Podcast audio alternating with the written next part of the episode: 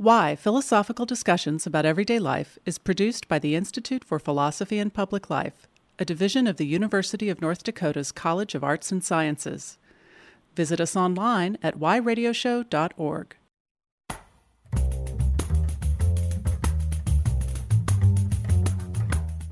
Hi, I'm Jack Russell Weinstein. Welcome to Why Philosophical Discussions About Everyday Life. Today we're exploring the myths of whiteness with David Mura. 2,300 years ago, when Aristotle first organized the science of logic, he focused on syllogisms, three line arguments that share universal patterns of inference. Famously, he told us that all men are mortal, Socrates is a man, therefore Socrates is mortal. The power of this example is not what it tells us about Socrates, but that it describes logic in terms of universality.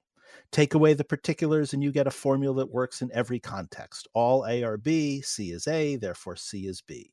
Replace the letters with well defined terms, and you get a valid argument every time. Math is the language of logic. The idea became that human rationality could be reduced to a chain of micro inferences. It's dinner time, so I can eat food. A hamburger is food, so I can eat a hamburger.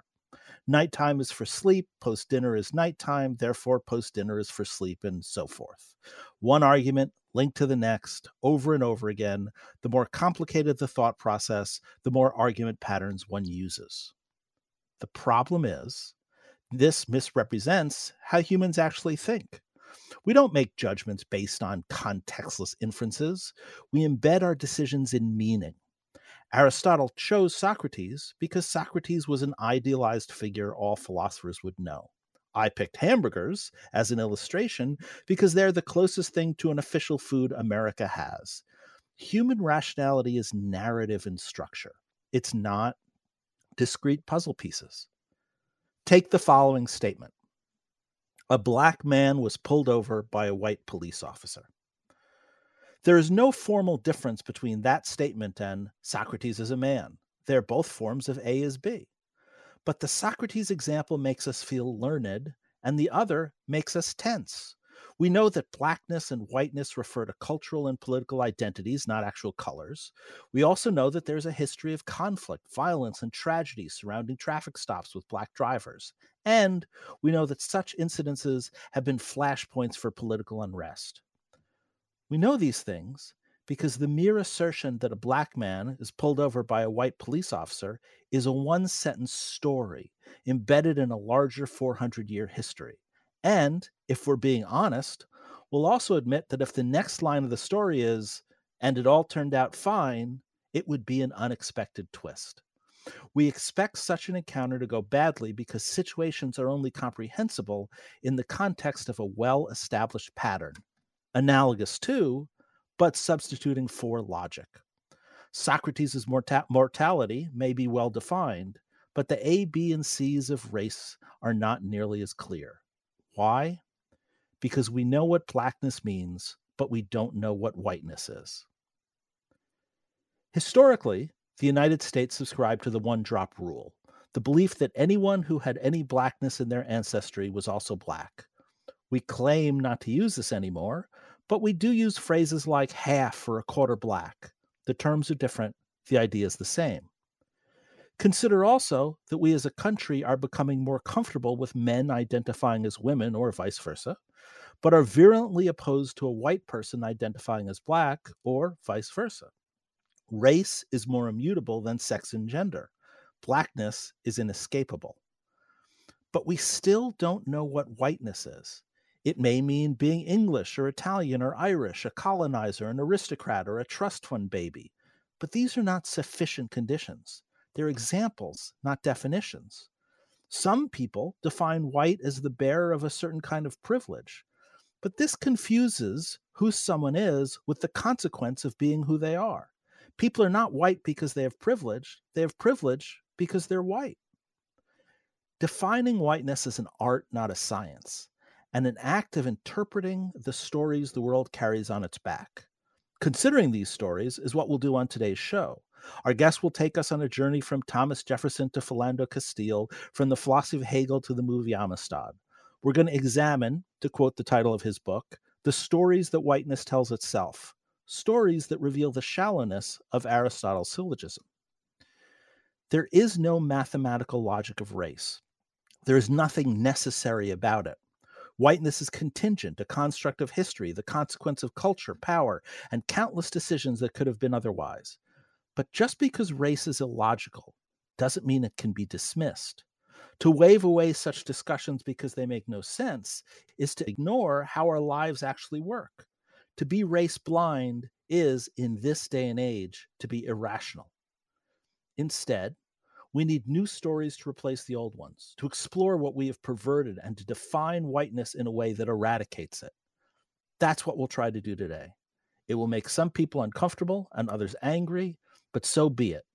It is hard to jettison our stories, especially when so many continually benefit from their being retold. But it is our burden nonetheless.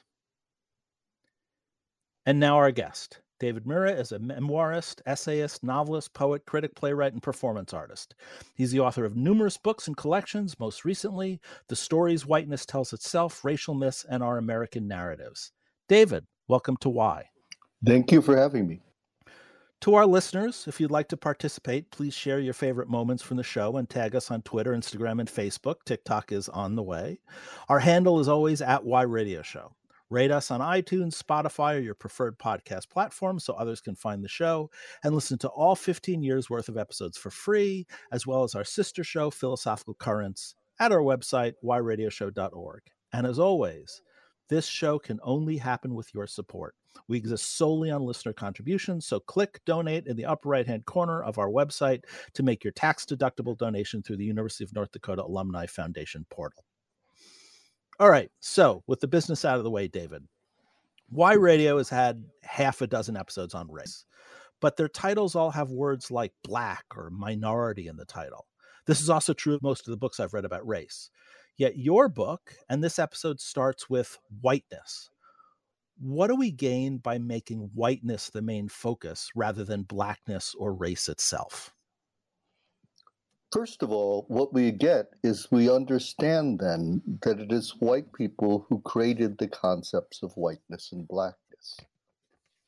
And when I say whiteness is an ideology, what I mean is it's a set of rules, practices, beliefs, ideas, which govern and determine how white people in this society think of themselves and think of black people or think about other people of color.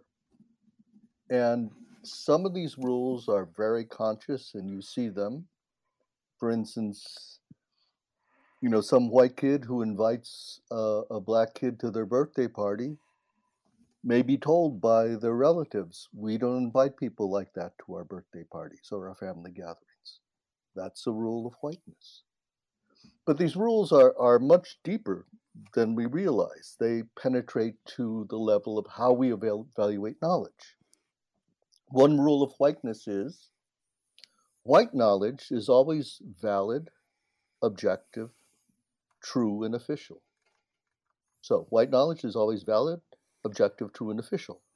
And black knowledge is always invalid, subjective, false or suspicious, and unofficial unless white people decree otherwise. Now, this evaluation of knowledge, which is a practice of whiteness, we can see manifestations of it in accounts in court, in our political system, in how we tell histories, who determines how we tell histories, who determines the rules of society.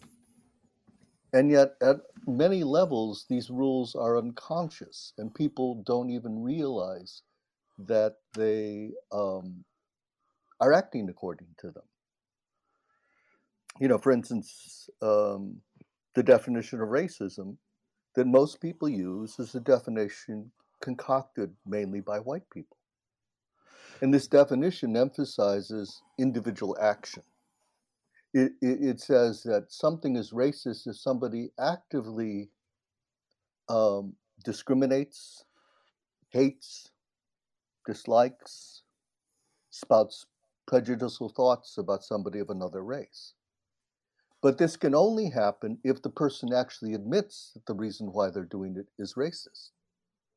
So you can have an action which may discriminate against black voters, but then you say, well, this, this action was not motivated by racial animus or desire to racially discriminate. It's just because we wanted to, say, create um, representative districts which adequately represent Alabama. Okay, David, I want to interrupt you for a second. I apologize. You have given us so much. You've already given a précis of the book, and I want to I want to take a step back and move through all of that stuff because okay. it's right. it's tough. So the very first thing that, that you said was that whiteness and that and that racism is an ideology and and, i want to unpack that for a second because what someone is going to say is look i'm allowed to have an opinion that white people are superior to black people. I'm allowed to have that belief. But if you call it an ideology it's not really a belief. It's much more than that right? The the claim that white people are superior to black people whatever that might mean that's a thousand opinions in one, right? That's yes. history, that story. Would you talk a little bit about what it means for this to be an ideology? It's an ideology, first of all, because it structures the way the society works. It's not simply belief. A belief could be like Mickey Mantle was the greatest baseball player of the 1950s. That's a belief. It doesn't structure our society. But the belief that white knowledge is always valid, true, uh, objective and official, and black knowledge is always invalid, subjective, untrue or suspicious, and official, rules throughout society. It rules our interactions in our education system, in our justice system, in our political system, in business, in what's printed in the newspapers. So, this one belief about knowledge, right, structures, in many ways, everything in American society. And it has structured our history, and it has structured the way we tell that history and who gets to tell that history. I wonder if you would give us an example of how this works because what we're talking about here is what philosophers call epistemology. Epistemology is the study of knowledge, how we acquire knowledge, and what the limits of knowledge are. And in your book, you make the claim that there's a white epistemology and black epistemology. And this runs counter to the long tradition of studying knowledge, right? Someone like John Locke would say, human beings are all the same and we acquire knowledge through our senses. Or someone like Descartes would say, we acquire knowledge by using reasoning. That this idea that different people or different types of people or categories of people would have different ways of knowing and ways of learning would seem really foreign to them. So, what does it mean that there's a white way of knowing and a black way of knowing, and that the white way of knowing becomes the default, the standard, and the determiner of truth. What does that mean? Well, let's take Governor Ron DeSantis, who banned the African American Studies AP history. And he said that that course was lacking in educational value. Now, that course was created by African American writers and scholars. DeSantis is not an African American writer, nor is he an African American scholar, nor does he have a PhD in history. But he felt perfectly fine in saying this course lacked educational value. Now, he doesn't have to have any the qualifications of the African American PhD professors who created this uh, course, all he has to be is white. And he can say this course is invalid. Now, the way we don't want to connect this to our history is what happens when the Africans were enslaved and brought to America? They were forbidden from teaching their languages. They were forbidden from teaching their cultures. They were forbidden from teaching their histories. What is DeSantis doing? He is forbidding African American writers and African American scholars from teaching their own history and culture. And yet we don't see the link between that and the practice of slave owners because we have naturalized whiteness and don't actually understand its work as an ideology. Is it fair response to say, okay, fine, but DeSantis is a boob and he's politically motivated and he's just trying to out Trump Trump, right? Why isn't that dismissing his claims as, I don't know, uh, opportunistic rhetoric? Yes, but all of history of America is determined by opportunistic rhetoric around race. I mean, the creation of the myth of the lost cause, where um, the antebellum South was this ideal, peaceful place where slaves were absolutely happy and white people ruled over them with a benevolent hand. And everything was hunky dory until the War of Northern Aggression. And this lost narrative of the lost cause was created during the period after, during and after Reconstruction. And it maintained that the real cause of the Civil War was not slavery, but states' rights and northern aggression. Now, that became not only the belief of the South, once you, you have, for instance, the movie Gone with the Wind, it became a belief of, of the North too. And so, this belief, actual belief about history, which is distorting history, is something which is ingrained into the culture. And any effort to root it out, which is what happens when Black people begin to tell their own narratives, their own perspectives about history, is something which is determinedly fought for, not just on an individual basis by somebody like DeSantis, but on a systemic basis.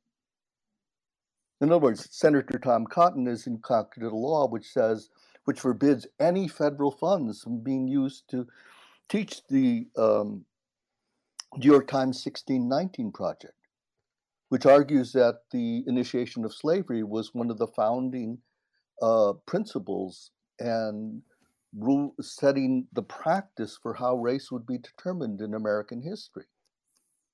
Now, when Cotton says, as he said, that slavery was a uh, necessary evil.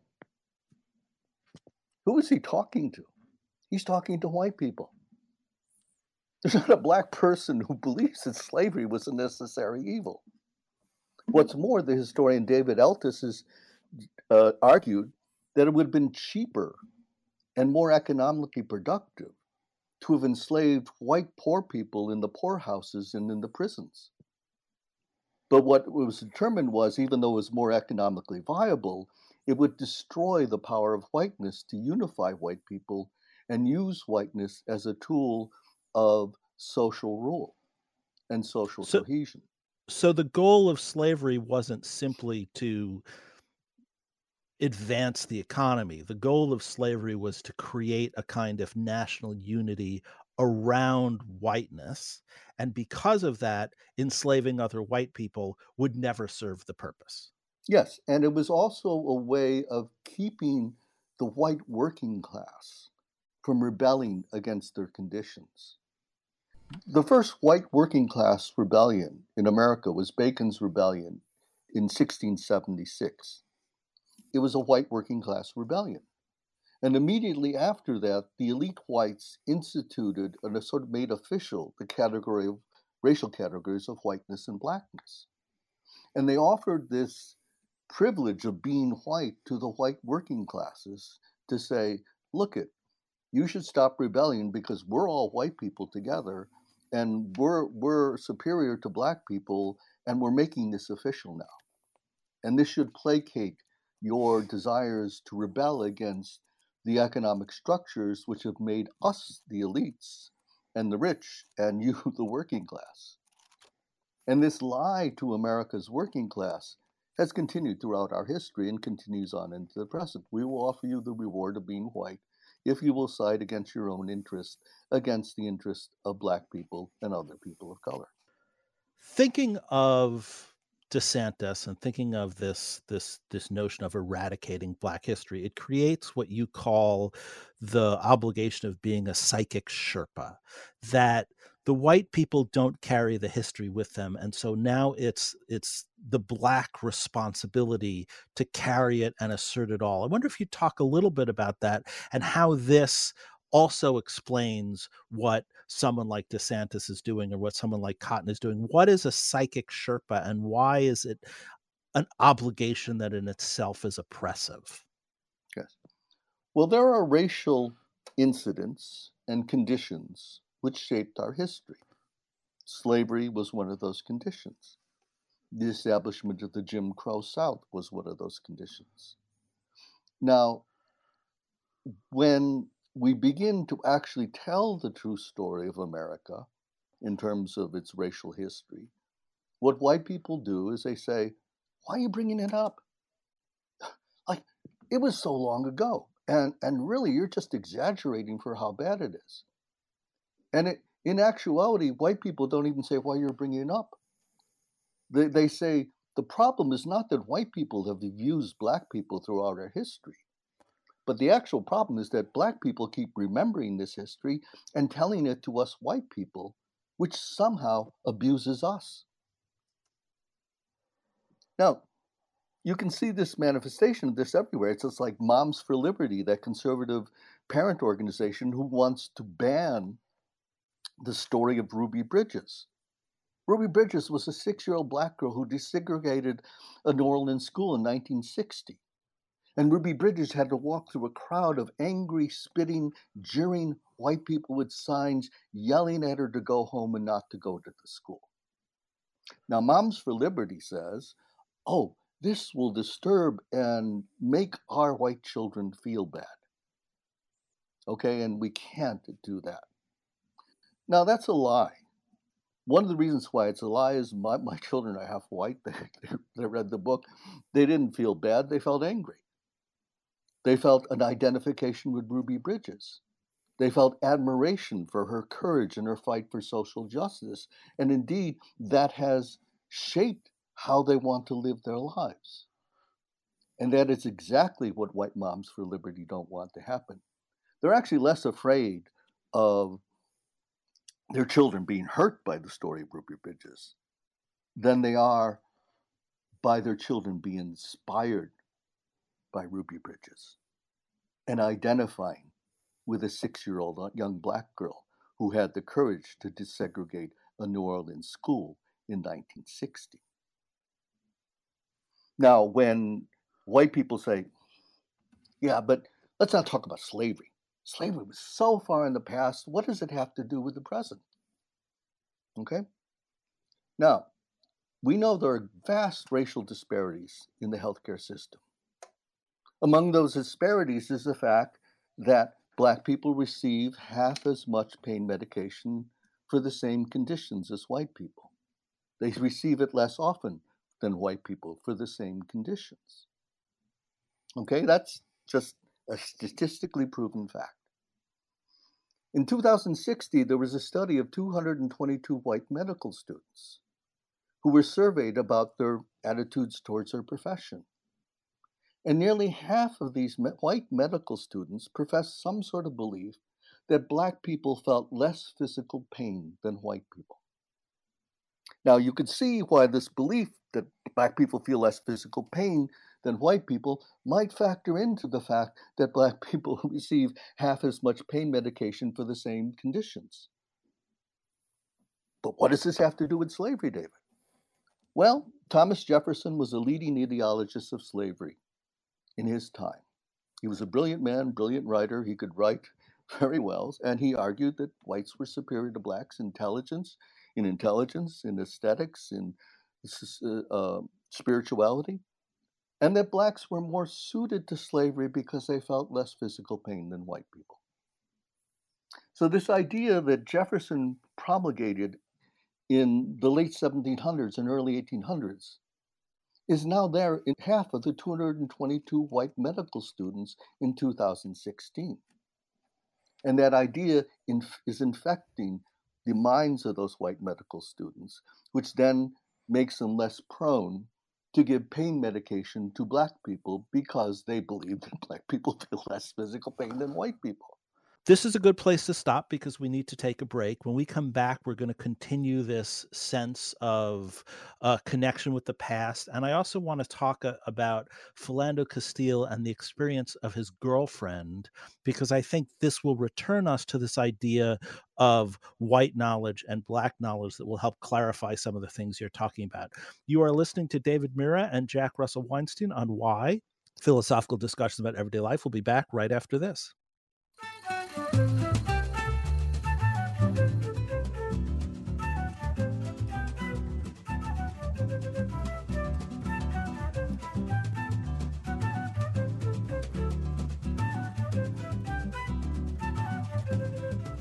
The Institute for Philosophy and Public Life bridges the gap between academic philosophy and the general public.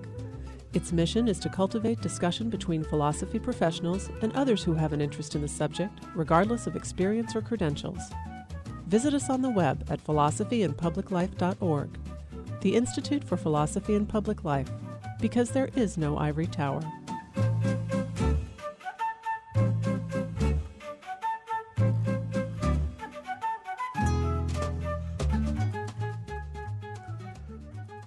You're back with Why Philosophical Discussion about Everyday Life. I'm your host, Jack Russell Weinstein. We're talking with David Mura about the stories that whiteness tells itself. We're trying to unpack the, a very complicated idea that there is a black epistemology and a white epistemology, or in other words, black Americans have to have a different kind of knowledge and carry a different kind of knowledge that white Americans are unwilling or unable to carry with themselves. And you you were talking before the break about Thomas Jefferson and one of the things in the book which I think is tremendously interesting that I had actually never read before was that when Thomas Jefferson had 5 children with Sally Hemings he kept those 5 children as slaves that he didn't treat them like his children that that that that he treated them like the property because they were the product of this what we would now call mixed race uh, uh, I, I, don't want to say relationship. Uh, they were his progeny, and yet because they were black, they were still property. And this notion of what a black person is capable of, how to treat black people, is a continuity from Jefferson on to today's day. Now, that doesn't change the fact that he wrote some incredibly important things that has guided the United States. It is just what it is. Now, one of the things that you do in the book is that you connect this history to the experience of recent events, including Philando Castile and the experience of his girlfriend when Castile was killed. Would you remind us of the story and then talk about the way that his girlfriend, and I forget her name and I apologize, his girlfriend had to be both the victim and the person in control at the same time. Would you talk about that a little bit? Yes. So Jeronimo Yanez, who was the officer, stopped Philando Castile mainly because in the few days before, two black males with dreadlocks had robbed a convenience store. So he thought that Philando Castile might be one of these men because he, was a black man with dreadlocks. So he stops Castile. Castile wants to show him that he has a tells him he has a gun and he has a permit for a gun and is reaching for the permit and his license and Yanez panics and shoots and what eventually kills Philando Castile. Now, in the car were not two black males. It was Philando Castile and his girlfriend, I think I remember named Diamond Phillips, and his girlfriend's four-year-old daughter was in the back seat. So this was clearly not two black males in dreadlocks, right? Yanez is freaking out. You can hear this on uh, on the, the tape, right? And Diamond, Castile's girlfriend is is taping this on her phone. And one of the reasons why she's taping it is she knows that in the epistemology of whiteness, her word as a black woman against the police will inevitably be seen as suspect and unofficial. What is remarkable about this is how calm she is in the face of the fact that her boyfriend has just been shot and murdered. And that Yanez is freaking out over the fact that he shot Philando Castile, is clearly not calm. And she must remain calm because she knows that if Officer Yanez freaks out anymore, he may end up shooting her or her daughter. And so she is thinking not just about herself, not just about Philando Castile, her boyfriend, not just about her daughter, but she is aware of how white people are going to receive this incident. She is aware of how white people are going to construct a narrative around this incident.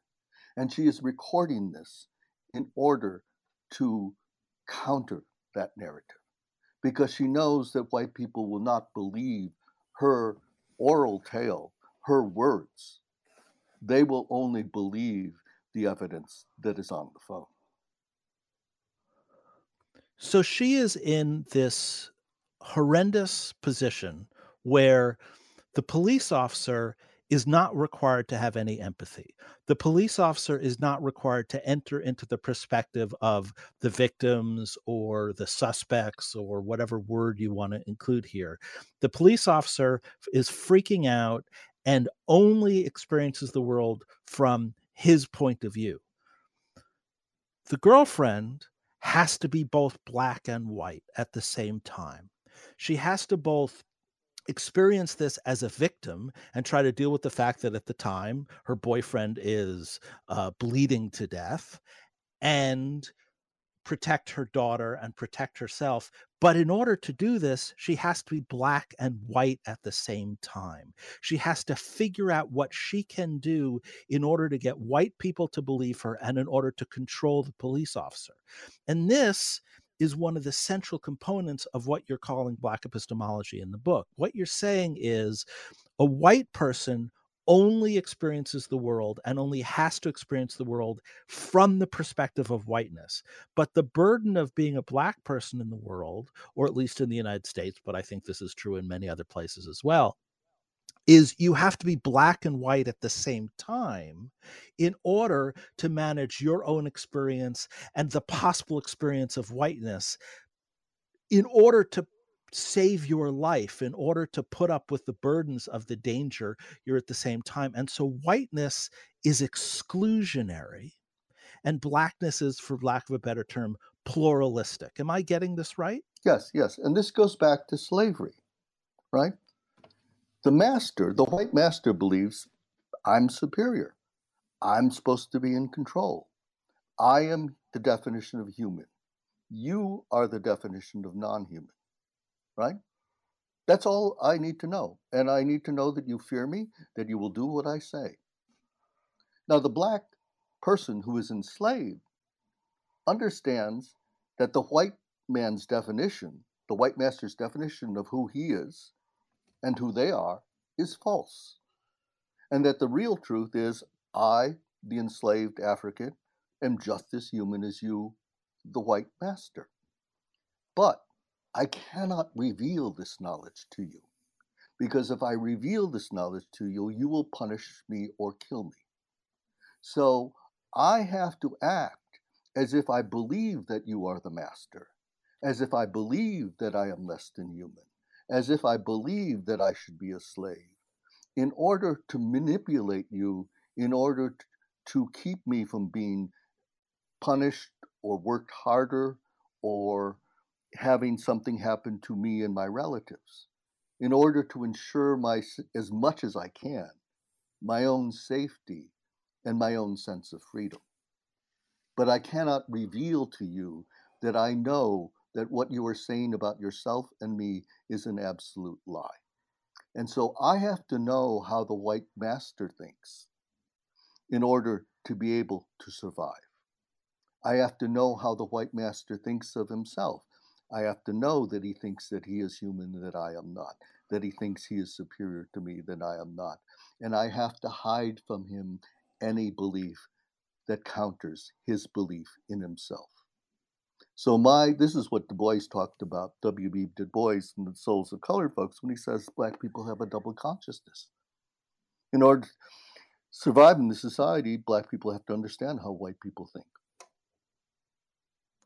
White people don't have to understand how black people think.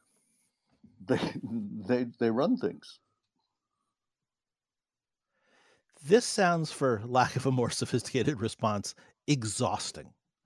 This sounds so burdensome that it makes one wonder how someone can function with this kind of weight on their shoulders every single day, every single minute. Is that, I don't know, for again, lack of a more sophisticated question, is that a common complaint that the Black experience in the United States is, is exhausting? Yes, it is absolutely exhausting. And it is exhausting both on the level of dealing with the constant racism around one, with the constant threat of police, with the constant worry about the state of and safety of your your children, your relatives, and any encounter with police. But it's also exhausting if you're Barack Obama and you understand that you cannot talk honestly about race that you cannot even talk about race. You're supposedly the most powerful person in the world, but you can't talk honestly how you feel about race. So, if the most important black person in the world cannot talk honestly about race, what does that mean for the rest of black people? Another example of, of the way this becomes burdensome is Ferguson, Missouri. Now, we know that Ferguson was a flashpoint of of again the words you use are really important here a riot an uprising a protest something like that. But one of the things that you point out in the book is that the triggers of the violence are not necessarily the cause of the violence that sometimes people are going to react to an incident but they're going to react based on long-standing anger and that one of the things that motivated the the unrest in Ferguson was that the Ferguson Police Department didn't have a budget that all of the money that the Ferguson police had for their salaries for their equipment for everything was based entirely on traffic tickets and court fines. And so black people, which Ferguson is almost entirely a black community, black people were constantly being stopped just to pay the police officers' salaries. And so they are being oppressed in order to give the police officers their money and the police officers have an inherent conflict of interest. Now, I wonder if you talk about that for a second, but also this is really important because one of the pieces that people don't talk about in the Philando Castile example is that he was repeatedly stopped over and over again, that he had 52 traffic stops, half of which were thrown out of court for what gets called driving while black. So, this is yet another example of which the black experience is funding the white experience without empathy. Would you talk a little bit about this and how this too is the legacy of history and the legacy of slavery by a different name? Yes. Well, Philando Castile, his mother actually says it was more like 80 times in 10 years that he was stopped by the police, but some of them were recorded in official police records. So, anyway, let's go by the official records. He was stopped 55 times by the police in 10 years.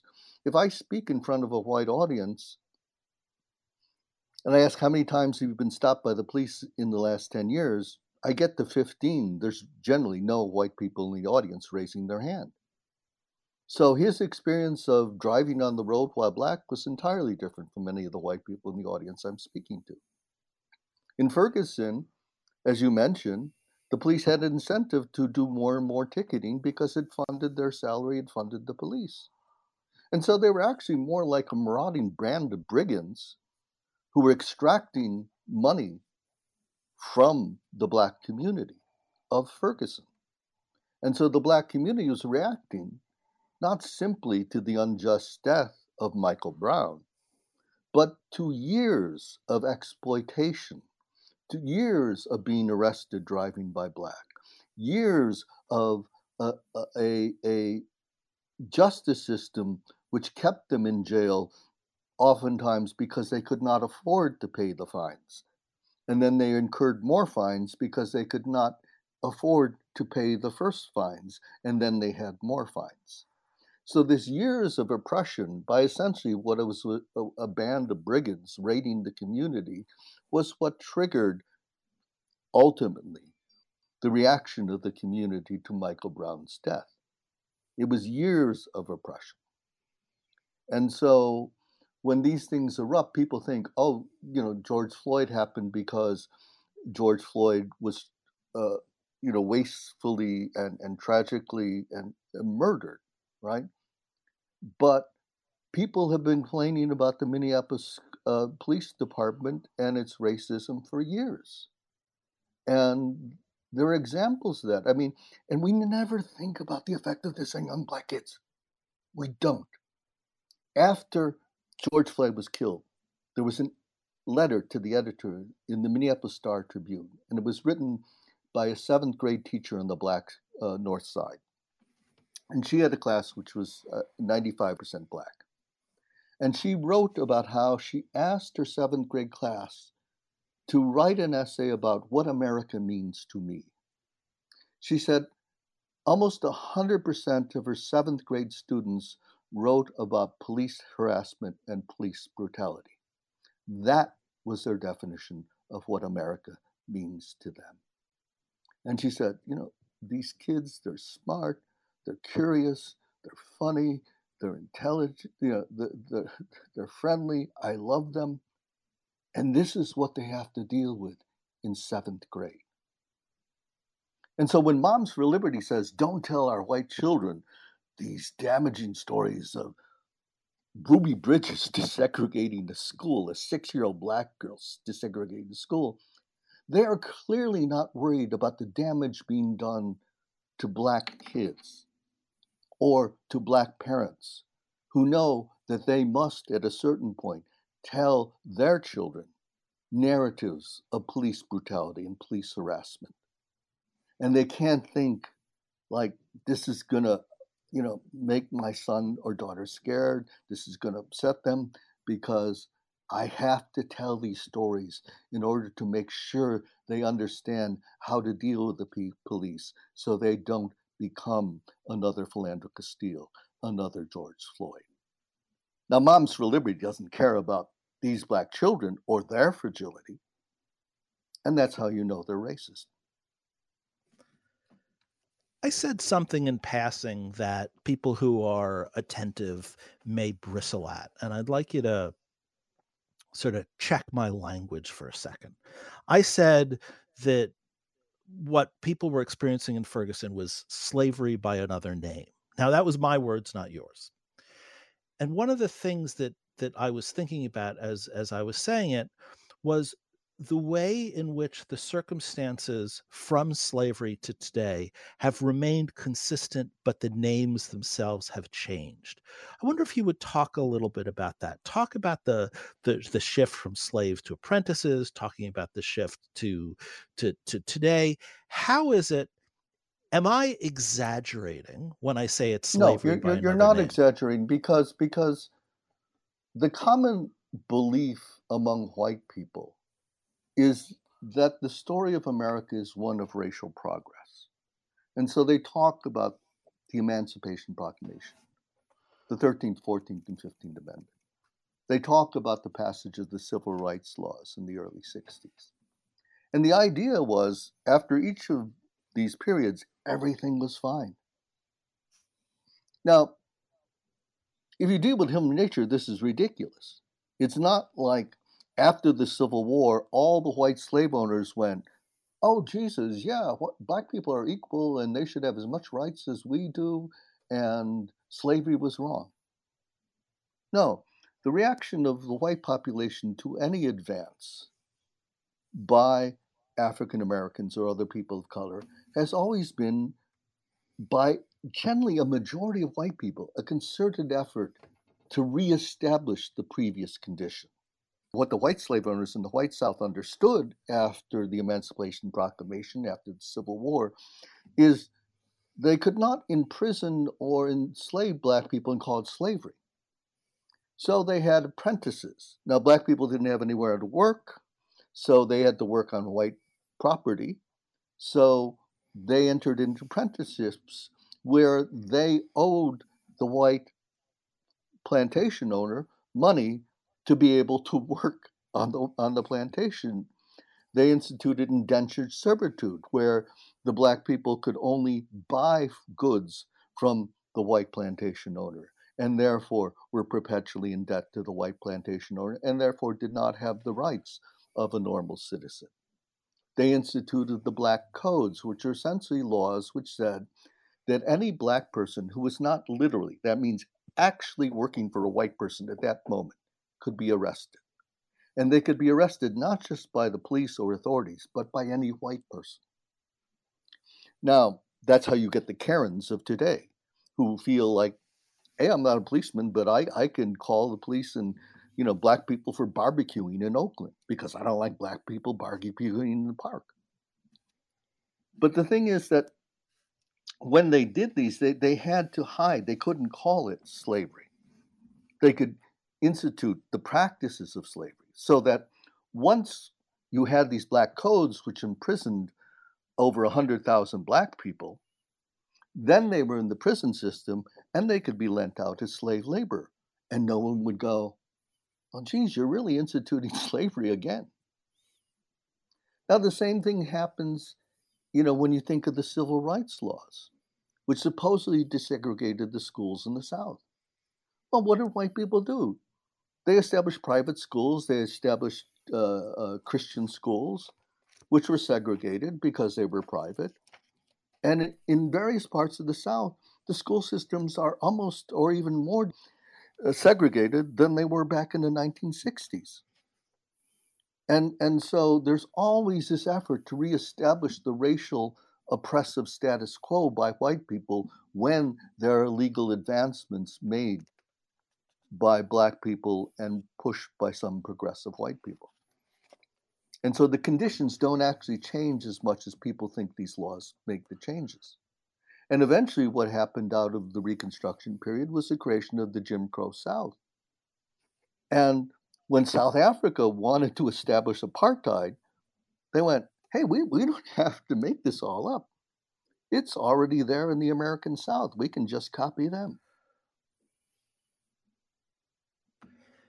So, part of what you're doing philosophically is you're moving away from this discussion of Black epistemology to a discussion of Black ontology. Now, ontology is another big philosophical word, right?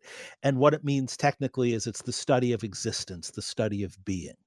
Um, but what does ontology mean in this context, and why is Black ontology different than white ontology?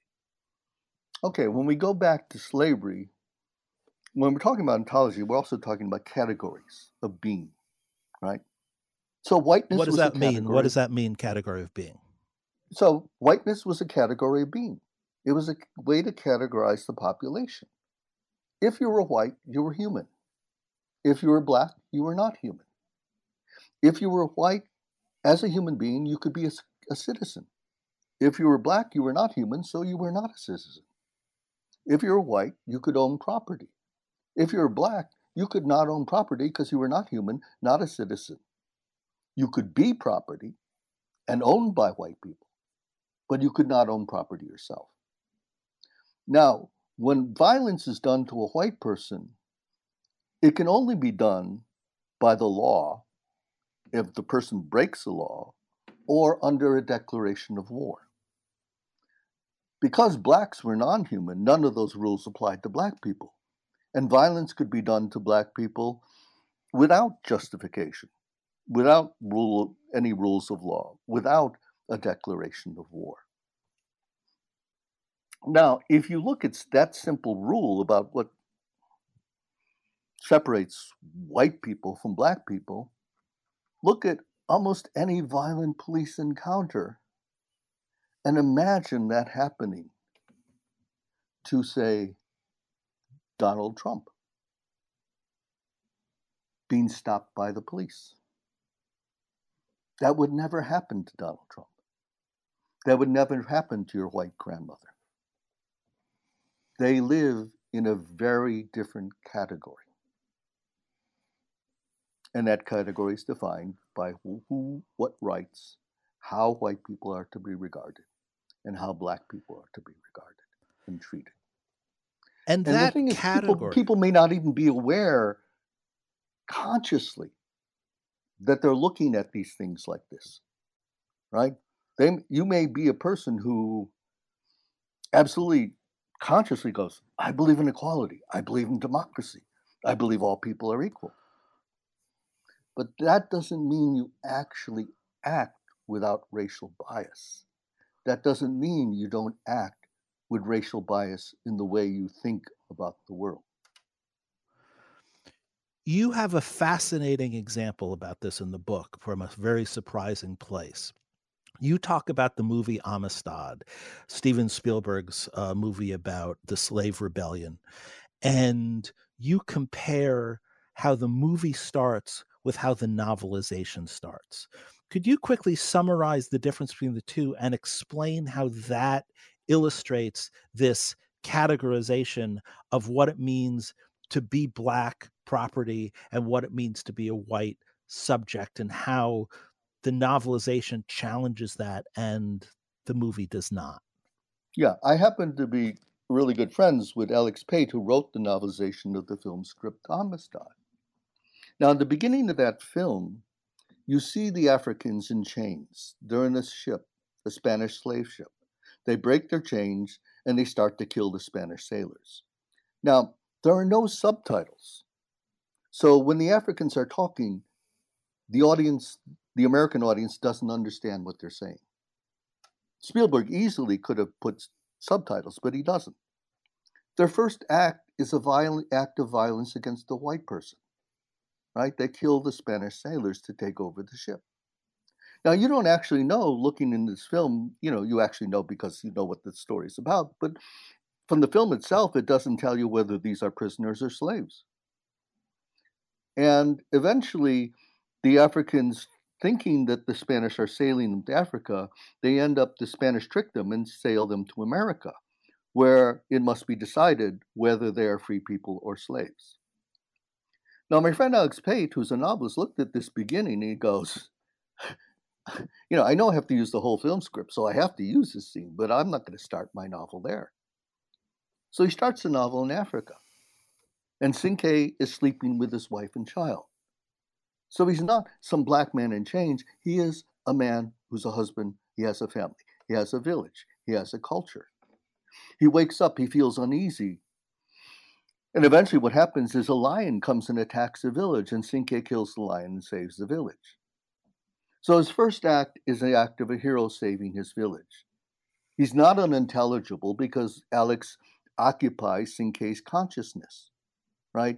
And he tries to tell the novel and the story as much as possible from the viewpoint of Cinque, and not the character played by Matthew McConaughey, who is the center of the film Amistad.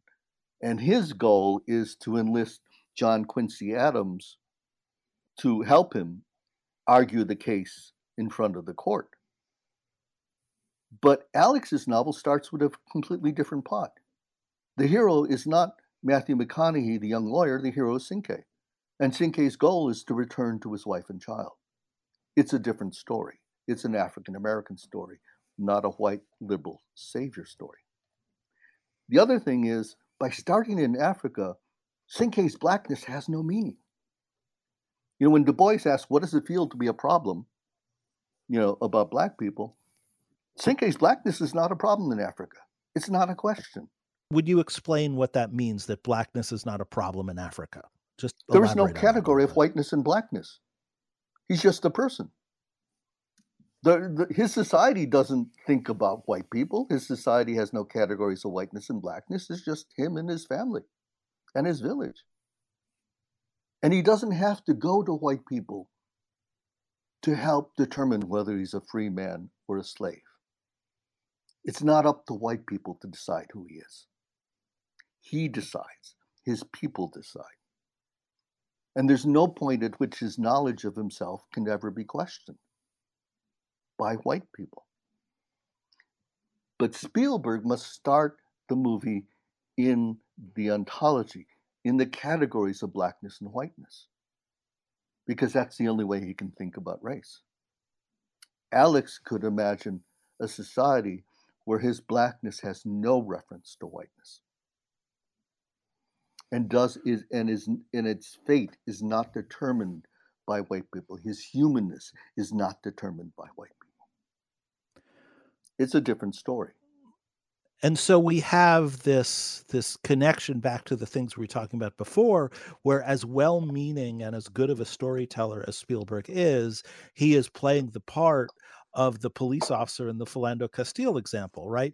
Because he can only see the story from the white perspective and he doesn't he tries to be empathetic. He tries to tell a very, very sympathetic story, but he can't do it from the black perspective because that white epistemology is so limited. Whereas the novelization, which is written from an African American perspective, can enter both that black perspective and the white perspective, can bring in the movie from the white perspective, but also add the black perspective. So the ontology and the epistemology work hand in hand. They're not separate categories. You need one to have the other, right? You need. Yes. Part of the reason why I wrote this book is to show people they think racism is simple. It's not. They think racism is only there on the surface of society, not in the deep ways we think about our identity not in the deep ways we think about the way we think about knowledge or who is reliable, who is trustworthy. Not deep ways we think of uh, what violence means in different situations. And, and so it is this attempt to simplify racism, which is also part of the way that white America gaslights people of color. And going, what you're seeing, what you're feeling it doesn't exist. If you ask most white politicians today, they would say racism is a minimal thing or isn't a problem at all. Now, that's not what you would hear from people of color, but then our view of American society is not considered true or official. It's only, you know, white politicians and white people who believe that they are more discriminated against than any people of color.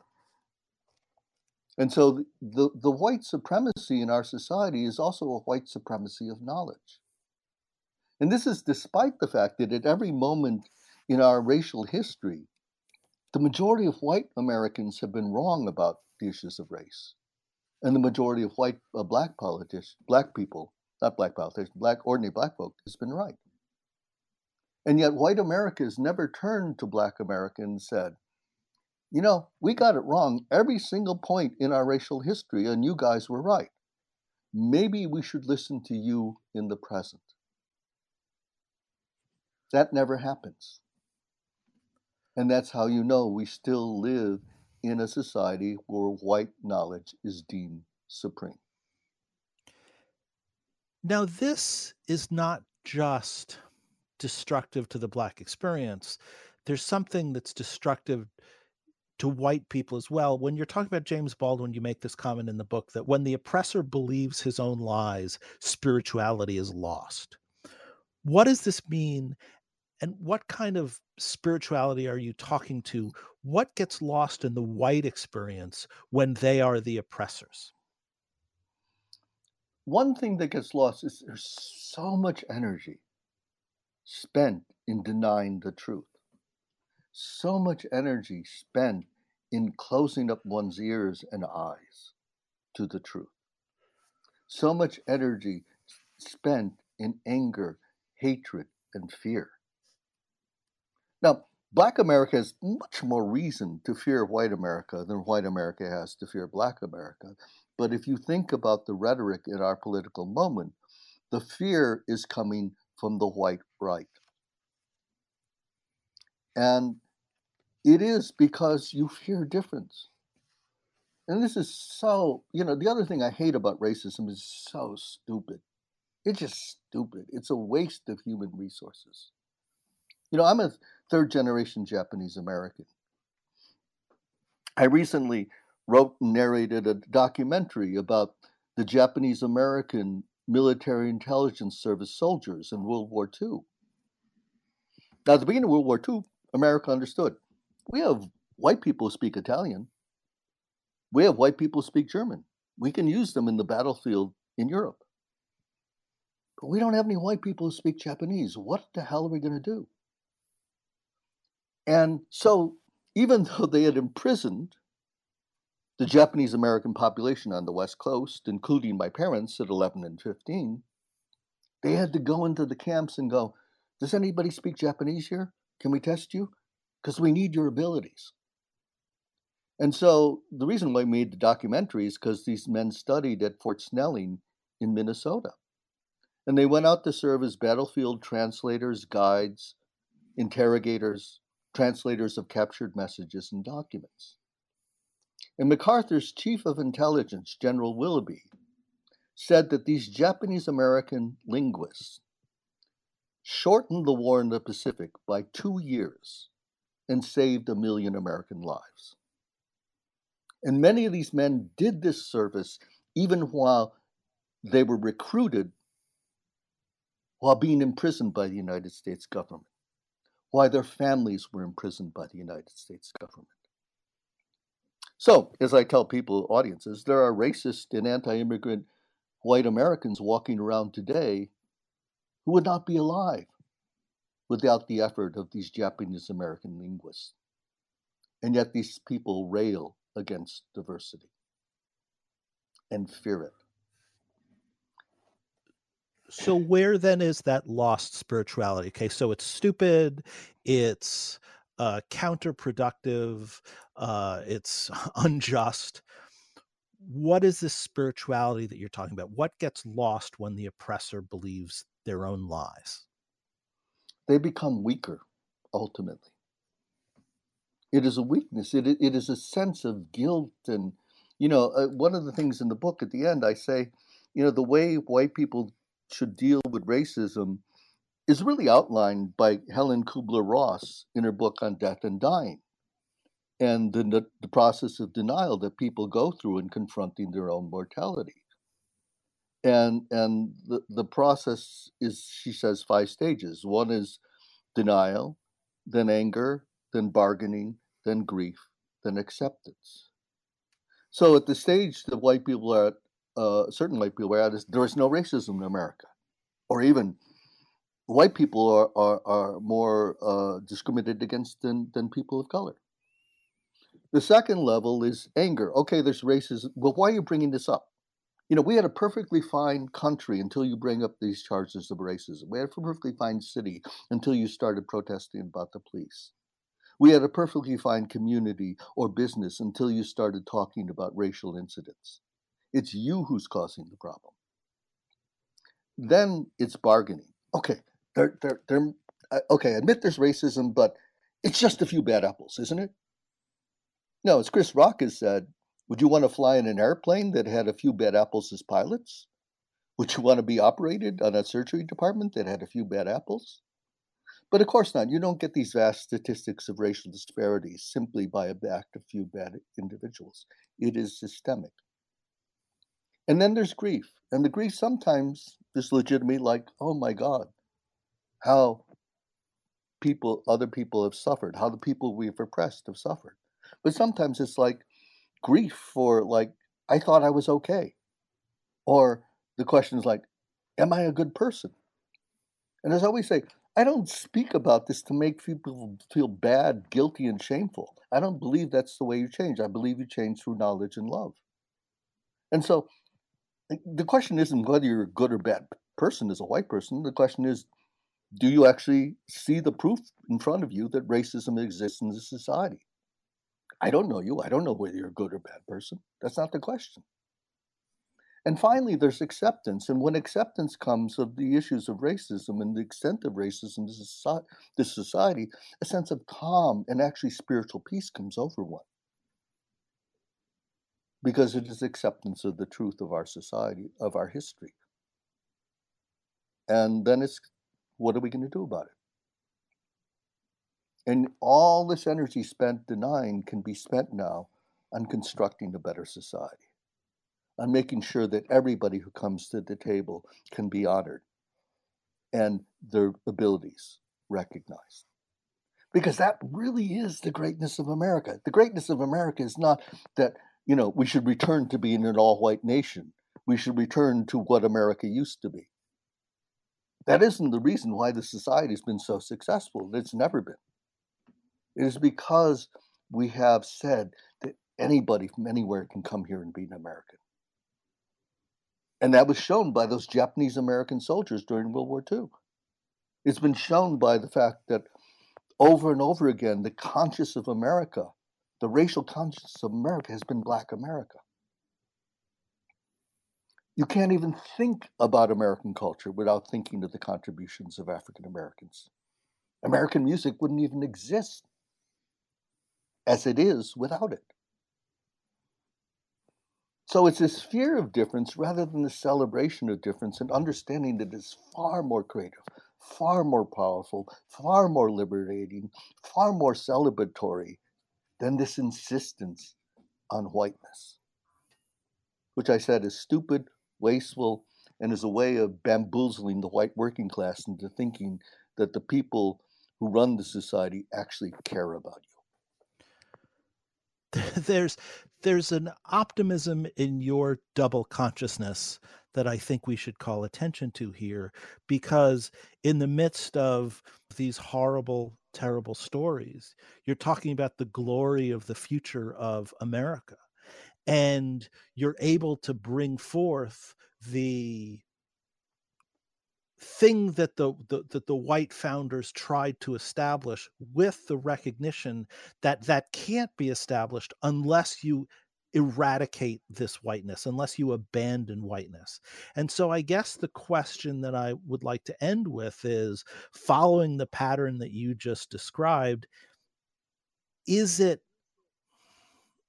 realistic? Do you have a sense of real possibility that there can be healing, reconciliation, forward movement, or are we just lost and and and this is a quagmire we're we're not going to get out of without such profound structural changes that it might end up being the dissolution of society?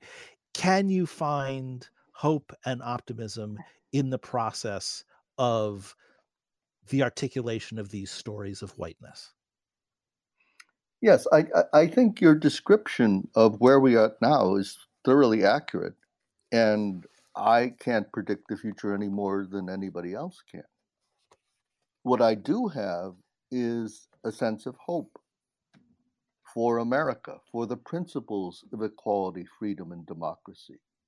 As I say in my book, America started with the pursuit of the goal of equality, freedom, and democracy.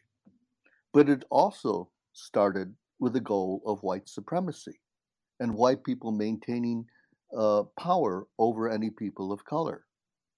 Now, these two goals are obviously contradictory and cannot exist together. But if we remain true to the first goal, right, I think we can get somewhere. And the reason why I have this belief is in part because I'm an artist. And as the cultural critic Jeff Chang says, what do artists do? They see the unseen, they hear the unheard, they tell the untold. And by doing that, by creating art which moves people with the stories of, uh, of people, with the language of people, with the consciousness and experience of other people, and celebrating that. That it changes political consciousness. And that, in a way, is why the right is so afraid. That's why the Moms for Liberty is so afraid of their eight year old kids reading the story of Ruby Bridges. Because if they actually read that, they may actually be inspired by Ruby Bridges. They may actually identify with Ruby Bridges.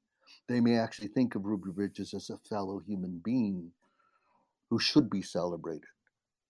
And they will disidentify with being white or racism.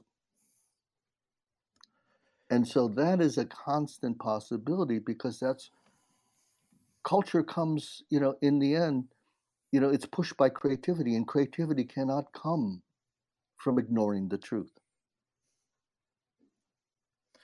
It's also why the very same people who want to defund this history and uh, erase the, the the the blackness in the United States also want to defund arts and literature and the humanities, right?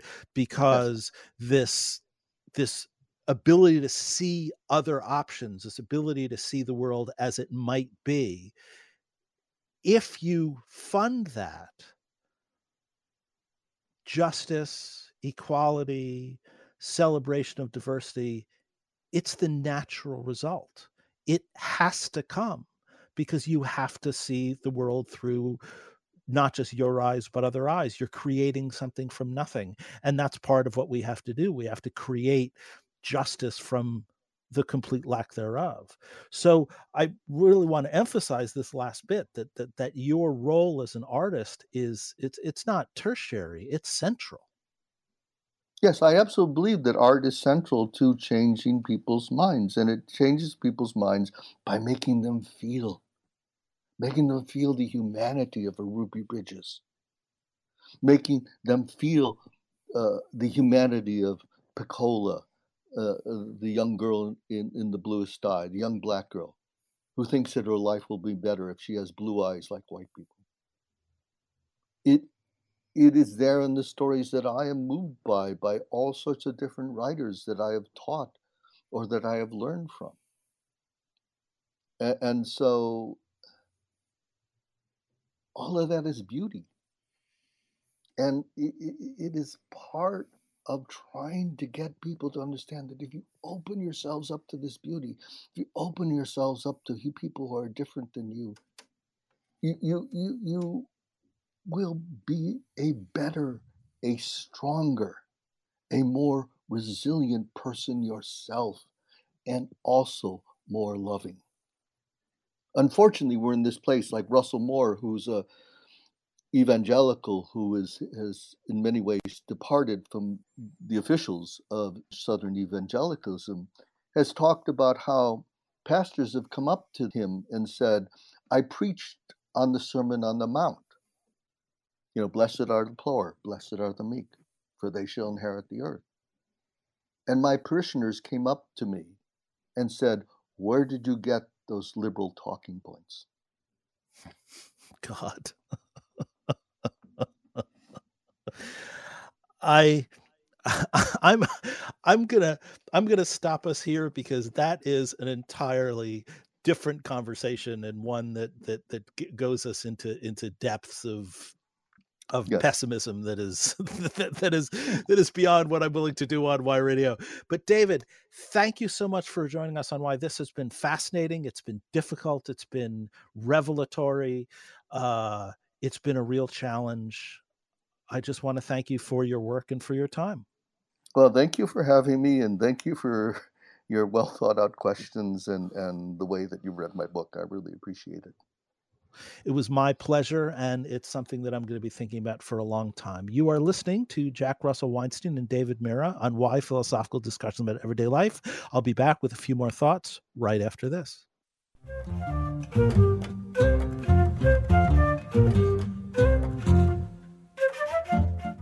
Visit IPPL's blog, PQED Philosophical Questions Every Day, for more philosophical discussions of everyday life. Comment on the entries and share your points of view with an ever growing community of professional and amateur philosophers. You can access the blog and view more information on our schedule, our broadcasts, and the Why Radio store at www.philosophyandpubliclife.org.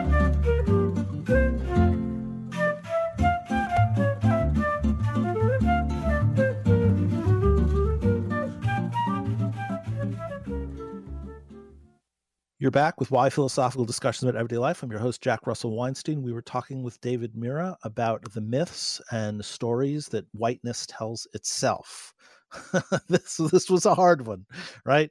This this this was a difficult one because in addition to just hearing the rough stories and and the terrible things that people have to go through there is always this sense that there's a finger pointing at me there's a finger pointing at you if you are a white listener. There's a sense of shame and guilt all of which david predicted as he described the process to get through at the end.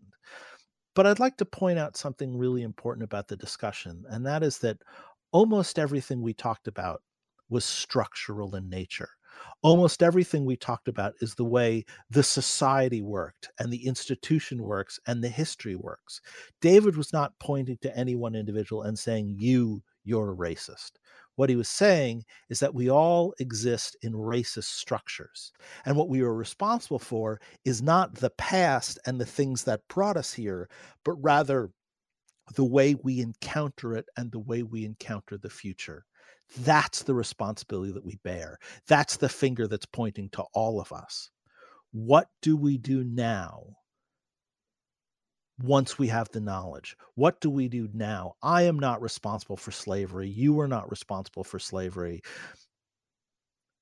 I am responsible for recognizing that there is knowledge, that there is experience, that my job is not to shut people down, but to open up, to listen, to change, to try to enter into a different imagination.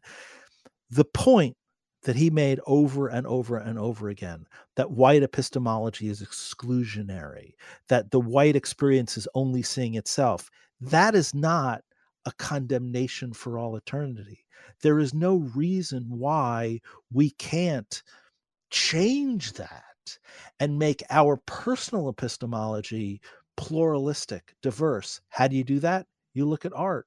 You read the right novels, you see the right movies, you talk to the right people, you listen, you communicate, you experiment, you say the wrong things around people who you are safe with, and correct yourself. That's where the finger points. This is not an excuse to blame, to shame, to make people feel bad. This is an opportunity to use philosophy, to use art, to use history, to use everyday experience to get us to learn new skills that make our lives richer, that make our opportunities more, to make our lives fuller. That's what it means to restore our spirituality. That's what it means to have a flexible epistemology. We live in a structurally racist society because we live under a brutal history. We can't change the past, we can change the future. With all of that said, if you've been listening to this episode on Sunday evening on Prairie Public, please know that a longer version with almost 30 more minutes of discussion is available online as a podcast. Visit whyradioshow.org to listen or subscribe for free.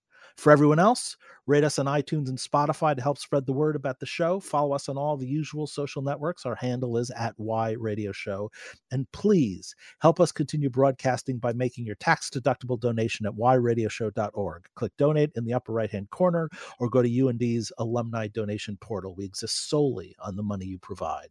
Thank you yet again to my guest, David Mura, the folks at Prairie Public, especially Skip Wood, our long suffering engineer. I'm Jack Russell Weinstein signing off for Y Radio. Thanks for listening. As always, it's an honor to be with you.